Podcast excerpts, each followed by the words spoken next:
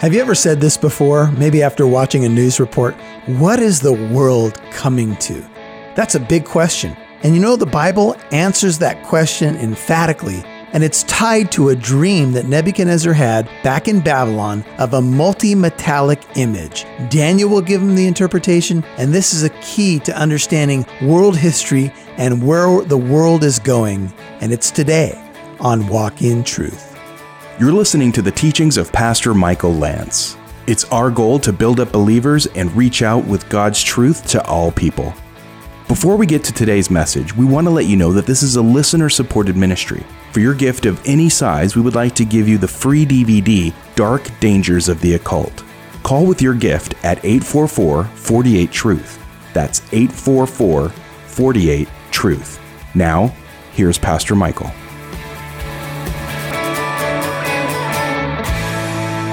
Nebuchadnezzar, at the end of this uh, interaction with Daniel, is going to want to bow before Daniel. And that's sometimes what people want to do. They, they take the vessel and they think, oh, the vessel must, must be the source.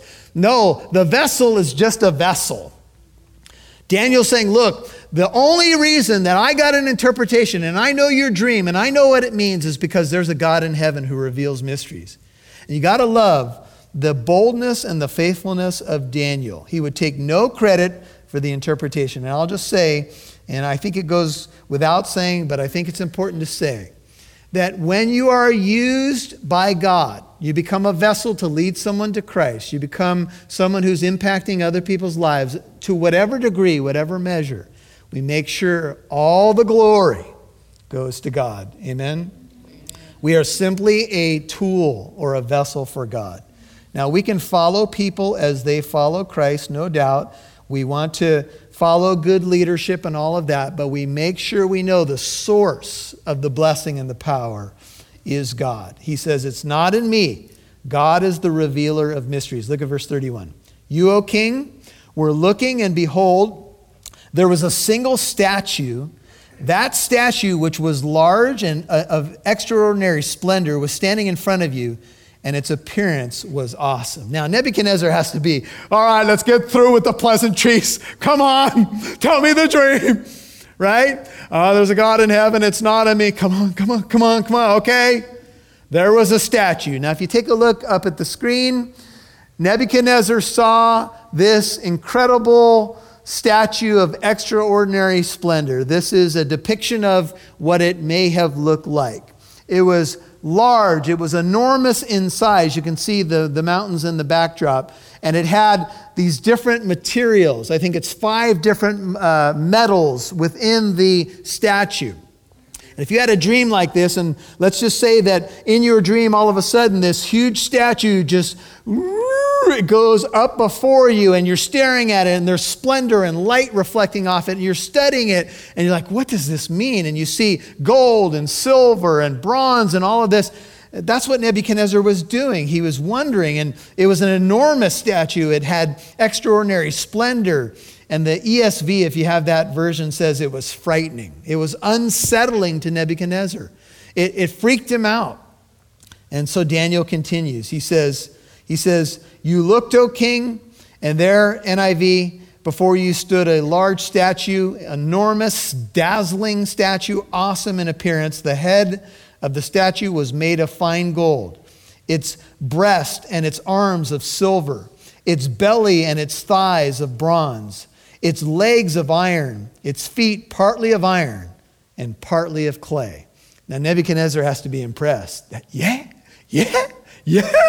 Yeah, he's a keeper. Today, not everybody's going to die in my kingdom because Daniel has showed up. Daniel's got game. His God, oh, he appears to be a revealer of mysteries. Uh, scholars have pointed out that the image with the different metals, often called a multi metallic image, the metals are listed in descending order of value.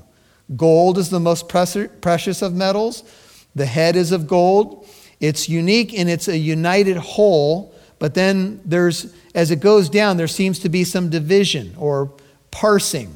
Silver is less precious. Then you have bronze, less precious than silver. Then iron is the basest of these metals. And then the least glorious of all is the iron mixed with clay. These kingdoms, as you go from the head to the toe, seem to be trading magnificence for strength. They deteriorate to the point that clay is finally mixed with iron. You could say, in some ways, the image is top heavy in value, from gold all the way down to the, the iron mixed with clay. It loses value. You continued looking, Daniel speaking to the king, until a stone was cut without hands, or but not by human hands, NIV, that is not by human power. And it, this stone that was cut out without human hands, seems, seems to be supernatural, not of man. It struck the statue on its feet of iron and clay and crushed them. So here you are studying this image. If we can go to the next slide, you're pondering the metals, you're pondering the grandeur, and all of a sudden this stone is cut out, but there's no human hands behind the stones, and the stone rifles toward the statue and hits it in the feet, and down goes the statue. Almost like a boxer would call, down goes Frazier, down goes, you know, here is Nebuchadnezzar kind of just trying to analyze the statue, and then he sees this, this stone uh, cut without hands, and it struck the statue on its feet of iron mixed with clay and crushed them. And the statue, which is so frightening, so awesome, so enormous, so dazzling, goes down in a heap and is turned into powder. Now we know why Nebuchadnezzar couldn't get over this dream. Now we know why he had to call his spiritual advisors in the middle of the night. This, this was uh, something that he would never forget. And when you think of people in the ancient world and they had something like this happen in a dream and it was very graphic and unforgettable. You start thinking, is this an omen? This, this is what Nebuchadnezzar would start thinking. He, he, would, he would be saying to himself, Here I was thinking about the future of my kingdom, and all of a sudden I have this dream, and I'm this great new king and I have an incredible kingdom and things are looking good and maybe the statue has something to do with me, but then this rock comes from out of nowhere seemingly and smashes everything. Am I the statue? Is that my kingdom? Is it going to be smashed to smithereens? I mean, imagine all the angles that you could take. That's why he's desperate for an interpretation. He wants to know how will this affect me? Let's face it, you know, when, when you start breaking down some things about, you know, the future and, and especially if you don't have the Lord in your life, you, you start thinking about things like this. You know, people will pay big bucks to so called spiritual advisors to try to find out about the future. They want to know is there an 800 number I can call? You know, is there someone who can tell me who I'm going to meet later on? Will he, will he be tall? Will, be, will he be handsome? You know, some years ago, uh, Dionne Warwick, you know, she was involved in the hotline. You know, you could call these people, and they were, they were supposed to be able to give you the future. And you know, somebody jokingly said about Dionne Warwick, the only problem with her involved in this is that she doesn't even know the way to San Jose. So, you know, how could you trust her in those commercials? Do you remember the song? Do you know the way? To... Anyway. Yeah. We're all sorry I put that into your brain. yeah. La la la la. Anyway, let's turn to the book of Luke. Luke 21. Jesus gave what's called the Olivet Discourse, and in that sermon, Luke 21, he does refer, uh, I think specifically in Matthew's version of it, I'm, I'm not sure in Luke's, but to Daniel the prophet, and he makes reference um, to the end times and the, you could say the latter days. This is Daniel, uh, excuse me, Luke 21, verse 20. And Jesus says, This is what's coming. When you see, Luke 21 20, Jerusalem surrounded by armies, then recognize that her desolation is at hand. Let those who are in Judea flee to the mountains, Luke 21 21. Let those who are in the midst of the city depart. Let not those who are in the country enter the city because these are days of vengeance, in order that all things which are written may be fulfilled. Woe to those who are with child and those who nurse babes in those days. Jesus predicting the future, he says, in those days. For there will be great distress upon the land and wrath to this people. They will fall by the edge of the sword and will be led captive into the, all the nations, and Jerusalem will be trampled underfoot by the Gentiles until the times of the Gentiles be fulfilled. You could say, in one sense, what Daniel is interpreting is the future of Gentile nations as it relates directly to Israel. Each of these nations, as we move down the statue, will intersect with Israel and have an impact on Israel in differing degrees. And there will be signs in sun and moon and stars, 25, and upon the earth dismay among nations in perplexity at the roaring of the sea and the waves. Men fainting from fear and the expectation of the things which are coming upon the world for the powers of the heavens will be shaken. And then they will see the Son of Man coming in a cloud with power and great glory. Now we know that when the Lord is revealed in what's called the day of the Lord, if you think about, if we can go back to um, the picture of the stone coming down for a moment, you think about the fact that Jesus Christ is the rock. He is the stone that the builders rejected. He has become the chief cornerstone. No other foundation can be laid except that which is laid with which is Jesus Christ. He is the rock. When the day of the Lord comes, it, it uh, depicts this idea that Jesus will come, the rock will come, and he will rescue his people. He will save them or snatch them up. We, we have the resurrection and the rapture. And then the day of the Lord judgment will come and it will destroy the world. He will destroy all of those who are enemies of the gospel. He will grind them to powder. He will, you, he will either become a stepping stone in your life to salvation or you will be smashed. You'll hear more from Pastor Michael in a moment.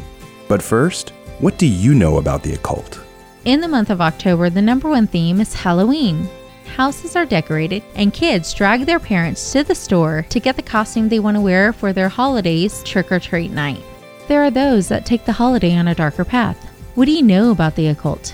People are often fascinated with it, but it is far from innocent. It is dangerous. God warned his people in the Bible to understand what it is and have nothing to do with it. Dark Dangers of the Occult is a DVD available to you this month by Pastor Michael Lance. The video includes teachings and interviews that will help expose the occult for what it is and shine the light of Christ's power over it. Dark Dangers of the Occult is available as a thank you when you give a donation of any size in support of Walk in Truth. Call 844 48 Truth today. That's 844 48 Truth. Now back to Pastor Michael Lance right here on Walk in Truth. You will either become a stepping stone in your life to salvation or you will be smashed under him. There's no middle ground when it comes to Jesus. And so, this reference to this stone, uh, probably a direct reference to Jesus and the judgment that is coming. And it's coming on a uh, Christ rejecting world. You may remember as we studied the book of Revelation not so long ago that Babylon is mentioned in Revelation 17 and 18. And some people believe that, you know, maybe something's going to happen in Iraq. But there are many who believe that Babylon becomes a prototype of the unbelieving, idolatrous world who rejects God. And you take Babylon all the way back from Genesis 10 with Nimrod and the Tower of Babel, and you can trace it all the way through the Bible. And there are many scholars that believe that when you have the idea of Babylon, remember, the head of gold is Nebuchadnezzar. You have what is a prototype of the unbelieving world, rejecting God, uh, worshiping idols, not receiving Jesus Christ as Lord and Savior. And so Jesus says, The Son of Man, the rock, if you will, is going to come. And uh, he says, When these things begin to take place, Luke 21 28, straighten up and lift up your heads because your redemption is drawing near. And then he told them a parable. He said, Behold the fig trees and all the trees. This is simply a picture or type or metaphor. Uh, don't get caught too caught up on the fig tree being Israel. here. I'm not sure that's the best interpretation because Jesus says in Luke 21 look at the fig tree and all the trees. As soon as they put forth leaves, you see, you see it and know yourselves that for yourselves that summer is now near. Even so, you too, when you see these things happening, he spoke about Jerusalem surrounded by armies and so forth. Recognize that the kingdom of God is near. Truly I say to you, this generation that sees the things mentioned in the sermon will not pass away until all things take place. Heaven and earth will pass away, but my words will not pass away. Be on guard that your hearts may not be weighed down with dissipation and drunkenness and the worries of life, and that, and that day or the day of the Lord come on you suddenly like a trap. For it will come upon all those who dwell on the face of all the earth, but keep on the alert praying in order that you may have strength to escape all these things that are about to take place and stand before the Son of Man. Let's turn back to the book of Daniel. So, as Daniel is before King Nebuchadnezzar, he describes this stone made without hands, and it strikes, it struck the statue, and the statue was, of course, obliterated. Jesus Christ is the chief cornerstone. Many scriptures I could give you, but I think you get the idea. He says in verse 35, chapter 2 of Daniel Then the iron, the clay, the bronze, the silver, and the gold, all the metals that made up the statue, were crushed, all at the same time. So when the statue went down, it wasn't in parts or parceled, it was obliterated simultaneously. It became like chaff from the summer threshing floors, and the wind carried them away, so that not a trace of them was found. But the stone that struck the statue became a great mountain and filled the whole earth. Now, the stone strikes the statue and it becomes great. Now, this is where some of our brethren in the Reformed camp believe that the stone or the rock is the church. And they, they seem to zero in on this word became. It became a great mountain that filled the whole earth. So the idea here is, as our Reformed brethren, some that believe that the church is going to be the major change agent in the world, and we would not argue that the church has had a huge impact in the world. Amen? We, we would agree that uh, from the founding of the church, you know, Jesus said, The gates of Hades will not prevail against my church. He said, Go into all the world and make disciples. And the church has had a great impact. You could say that the church has grown exponentially, right? I mean, we, we would say that the major world religion still today, although Islam is close, is Christianity in all its various forms and expressions. We won't get into who's a legitimate, genuine Christian. We'll just talk about the basic numbers. The church has had a great impact in the world. And so the idea here is that, well, maybe this, this uh, rock this, that strikes the statue becoming a great mountain and filling the earth, the whole earth is the church. But the church has not filled the whole earth with the message. And I don't think it's the church's role to demolish the pagan nations and destroy Gentiles We're supposed to lead people to Christ. But someone might argue, well, maybe this has the concept of obliterating false religion by the truth of the gospel. Okay, that's a legitimate interpretation. Zechariah 14:9 says, "The Lord will be king over all the earth. In that day, the Lord will be the only one, and his name the only one." It does say that he will set his feet upon the Mount of Olives, and we are given images in other scriptures where there's a large mountain. For example, uh, look at this one because this is very relevant. A few pages back is Isaiah 2. So go back a little bit in your Bible, go to Isaiah 2, and look at um, Isaiah 2, beginning in verse 2. Isaiah 2, verse 2. There are many scriptures that we see in our Bible that talk about the millennial reign of Christ or the golden age. And this is one of them. It says in Isaiah 2, verse 2 It will come about in the last days. It will come about that in the last days the mountain of the house of the Lord will be established, Isaiah 2 2, as the chief of the mountains. And will be raised above the hills, and all the nations will stream to it.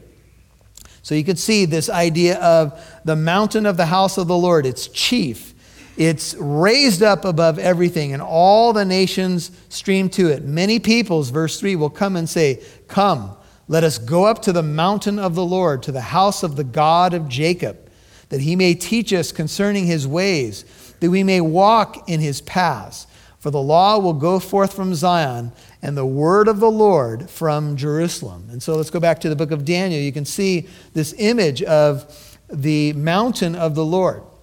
So I think that most in the what we would call the premillennial camp, we believe that there's a future reign of Jesus Christ that that's going to usher in these prophecies is really having to do with the return of Jesus although we know the Lord is using the church, of course, in a mighty way. And so we go back to Daniel 2, look at verse 36. This was the dream. Now we shall tell its interpretation before the king. Now, the dream has been shared. Nebuchadnezzar's like, yeah, right, uh huh, okay. What does it mean? What does it mean? Now, if you're Daniel, you're in a very powerful position in the moment. Wouldn't you ask for extra money or a new pair of Nikes or something, right? The king really wants to know what does it mean? You nailed it. That's my dream. What does it mean? Here's the interpretation. You, O king, Daniel 2:37, are the king of kings. He's called that Nebuchadnezzar is in Ezekiel 26, 7. He is not the king of kings. There's only one of those. But he is the major force in the world at that time. He's been dominant. You're the King of Kings to whom the God of heaven has given. He's, remember, he is sovereign. That's one of the major themes of Daniel. He's sovereign. He has given the kingdom, the power, the strength, and the glory. You, King, you're the King of Kings. Now, gonna, yeah, that's right. Tell me a little bit more. Yeah. I am the king. That's right. Uh, somebody give me a bagel right now. I, I am the king, right? Strength, yes. Nebuchadnezzar, but remember, God has given it to you. He's given the kingdom to you. 1 Corinthians 4 7 says, For who regards you as superior, and what do you have that you did not receive? But if you did receive it, why do you boast as if you had not received it? Now, we'd like to think that Nebuchadnezzar heard the message, but later he's going to be out on his balcony. He's going to be saying, This is the great Babylon that I have built. yeah, I'm a bad man. Right? And we know what's going to happen to Nebuchadnezzar. So just because he heard the message doesn't mean he learned the lesson, like a lot of us. The God of heaven has given this to you. Uh, Babylon represented by Nebuchadnezzar, existed from 636 BC to 539 BC and then was taken over by the Medes and the Persians. Let me say that one more time. 636 to 539. Mathematicians, that's less than 100 years. Things that look so powerful. Look at the majesty of that kingdom. Look at the power of that person. Yeah, you know what they get? They get a date when they're born and a date when they die and a dash in between, and that's what they get. And then their grandeur blows away with the dust. But maybe they'll make a statue to me in this town. Yeah, but then the statue corrupts, and then people show up at the stadium and say, Who's that guy in the statue? And nobody knows because it's 100 years later. Not even grandpa can tell you about that player. Oh, he was the great Ernie Banks, and he had this many home runs and this many.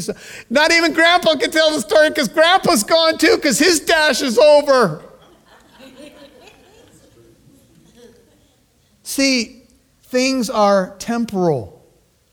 And wherever the sons of men dwell, 38, or the beasts of the field or the birds of the sky, we can think of Genesis 1:26 when God gave Adam dominion, he gave Eve dominion. He has given them into your hand. Notice Daniel's focus is the Lord and has caused you to rule over them all. You, king, are the head of gold. Nebuchadnezzar might be thinking, I knew it! I knew I was the gold. Yeah. Now, in the next chapter, Nebuchadnezzar is going to take this dream very literally because he's going to make a 90 foot colossal statue and tell people to bow down to it. I think he misinterpreted uh, what Daniel was trying to let him know. He keeps trying to say, It's God, it's God, it's God. You see, you're the head of gold. Now, when you're the head, everything kind of flows down from you, right? Headship. I'm the head of gold. Maybe Daniel could have added, Don't let the power go to your head, king.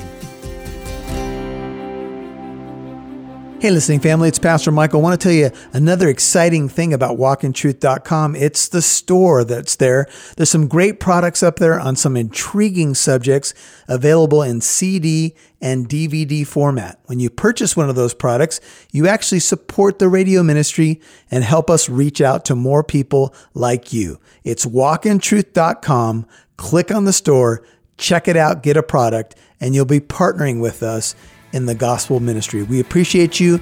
We love you. God bless you. We'll talk to you soon.